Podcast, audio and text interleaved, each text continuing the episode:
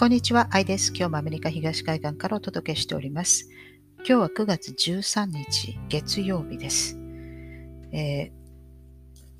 その先進国とかですね、えー、このコロナワクチン、これ3回目のワクチン、ブースターショットと呼んでますけれども、まあ、これを、えー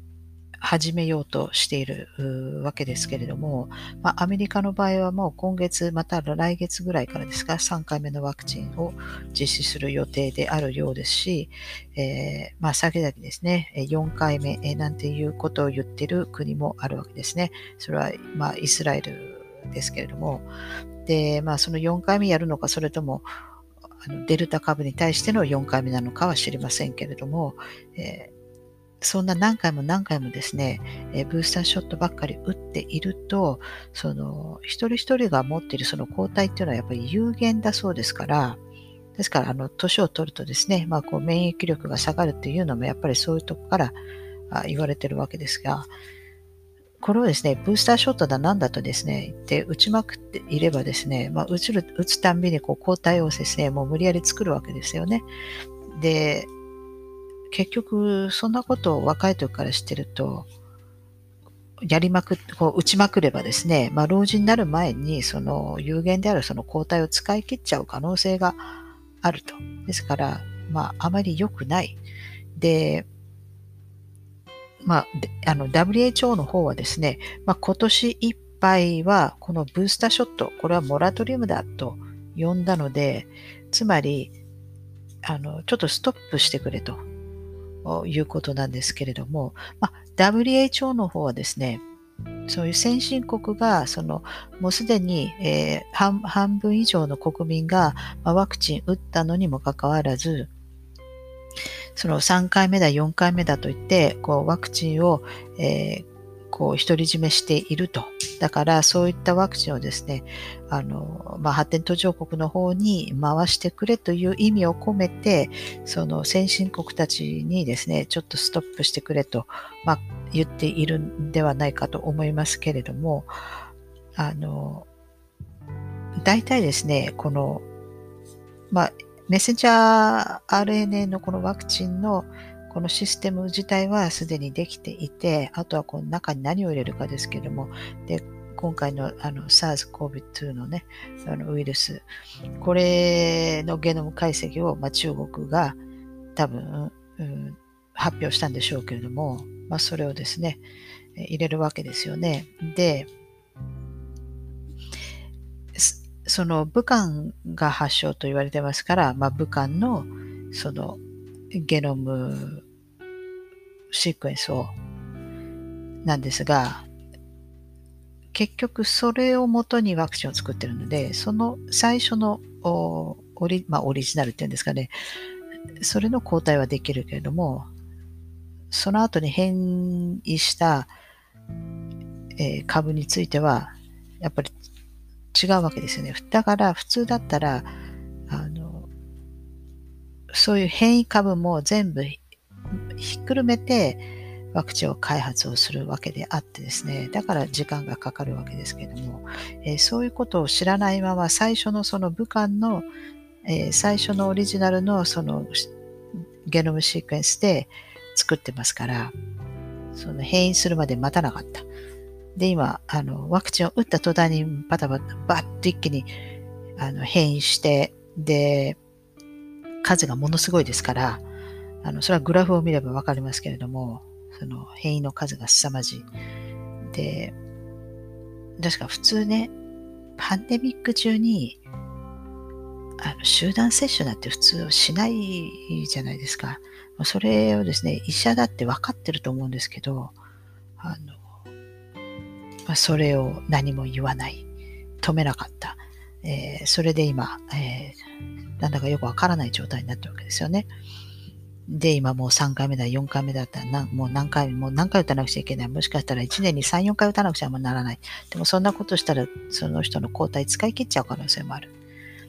で、えー、私は今まで多分デマだろうと思っていたんですけれども、この例の酸化グラフェンの話ですね、えー、実は入ってるみたいですね。で、しかもですよ、今回はいあの入ってるのは今回初めてじゃないそうです。この酸化グラフェンというのはすでにもう数年前からワクチンに入っているそうです。だから今更だそうです。でです多分、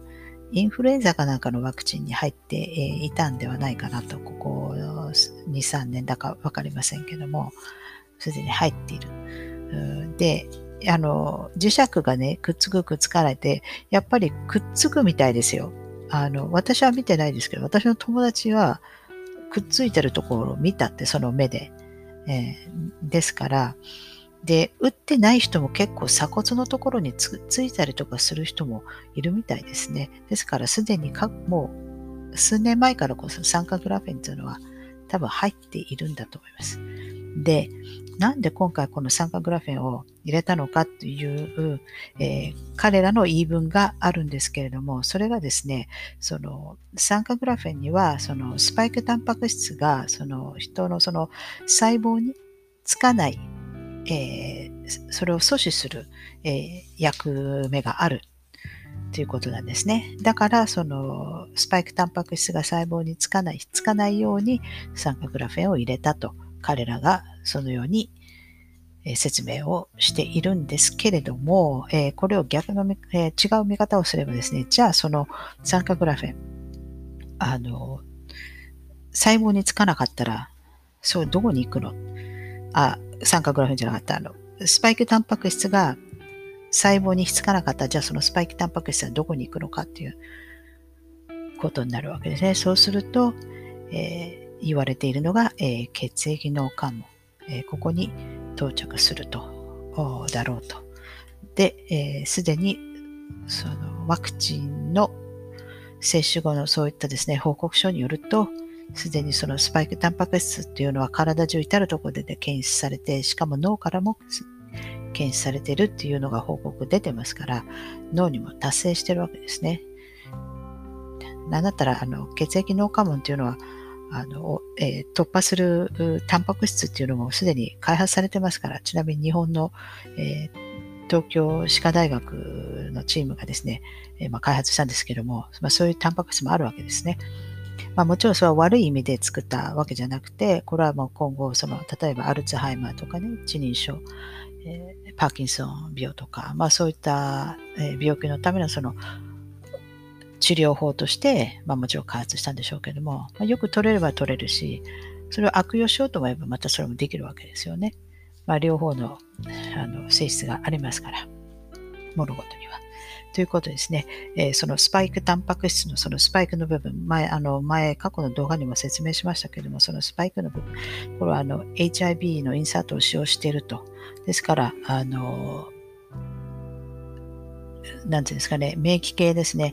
えそういったあの免疫不全を引き起こすことが非常に多いですね、今回、そのコロナウイルスにかかると。で、まあ、それだけではなくて、あのさらにあのプリオンドメインもこうあるわけですけれども、まあ、プリオンというのは狂牛病のことですけれども、まあ、それの結合体があると。そのスパイクの部分に。ですから、そのが、えー、細胞につかないと、じゃあ脳に行くと。で、その運悪ければですね、その部分が、えー、結合するして、そのプリオンのですね、その変形したそういった、えー、タンパク質を作って形成してしまうと。そうすると、えー、例えばこのワクチンを打ってから失明した人がいると、え、いう人もいますしね。まあ、そういうのは全部そういった神経性のものだと思うんですけど、あとはコロナにかかって味覚がなくなった人とかも結構取り上げられてますよね。まあ、そういうのもですね、まあ、パーキンソン病の一歩前みたいな。えー、ですから、もしかしたら、まあ、潜伏期間とかそういうのもあるかもしれないので、プリオン病は。あの、もしかしたら今後ですね、そういった神経性の病気がえー、まあ、流行るっていうか、増える、そのワクチンを打ったことによって、まあ、ワクチンだけじゃなくてこ、このコロナにかかってもそういう可能性があるわけですよね。ですから、そういう可能性がある、ではないかと思うんですね。あとはもう HIV ですから、あの、その、あの、よくわからない、その、免疫不全にかかる方々あなんかもいると思うんですよね。まあ、ワクチン打ったりとかして。あと、あの、赤い、あの、点々とか、こう、で、できちゃった、皮膚にできちゃってるとか、そういうのは多分、あの、血小板かなんかの減少によって、多分引き起こされる副作用みたいな。あと一番多分多いのは、やっぱりあの、血栓ですかね。その、まあ、もちろんワクあのワクチンだけじゃなくてコロナにかかって血栓になる方もいるでしょうけれども、まあ、特にワクチンの場合ですね、一番副作用で多いのは多分血栓。これは、もうこれはもうスパイクタンパク質によって、えー、引き起こされるものですから、そういう、えー、副作用が出る方も結構いると。いうことで、えー、こんなにですね、副作用が多くて、結構世界的に見てもですね、えー、死者が多いこのワクチンをですね、しかもこういうすでに酸化グラフェンが入ってて、そういった未知のですね、えー、問題を引き起こす可能性が高いわけですから、えー、政府はですね、あのこのワクチン接種を一時、やはり中断するべきではないかなと思いますね。あの、何のために、誰のためにやってるのか、まあもちろんこれ世界政府に言われてやってるのかもしれないですけども、もう日本もすでに6割の方が最低1回は打ってますよね。多分7割になるまで、多分達成するまでやめないと思いますけれども、もうすでに、え、デンマークとかスウェーデンとか、もうそれとかも7割超えてますし、まあ一応もうあの終わった宣言をしてる政府なんかもありますが、えー、とりあえず7割を超えないと終わった宣言はえー、できないのではないのかなと思いますが、でもですね、あの、誰のために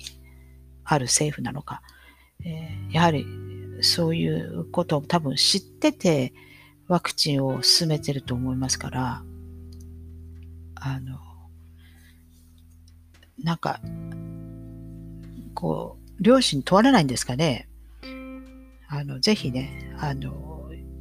一刻もあのとりあえずこのワクチンを中断するべきだと思いますね。えー、ワクチンパスなんて持っての方がですよね、えー、こんなに意味のないワクチンをですね、ためにこのワクチンパスなんてあのおかしな話だと思いますので、まあ、そういう話もですね、えー、水に流すべきだと思います。一応、イギリスの方はやっぱりあのワクチンパスポート導入はやはり断念したみたいですね。はい。ということで、えー、今日はここまでにして、え、また次回お会いしたいと思います。最後までご視聴ありがとうございました。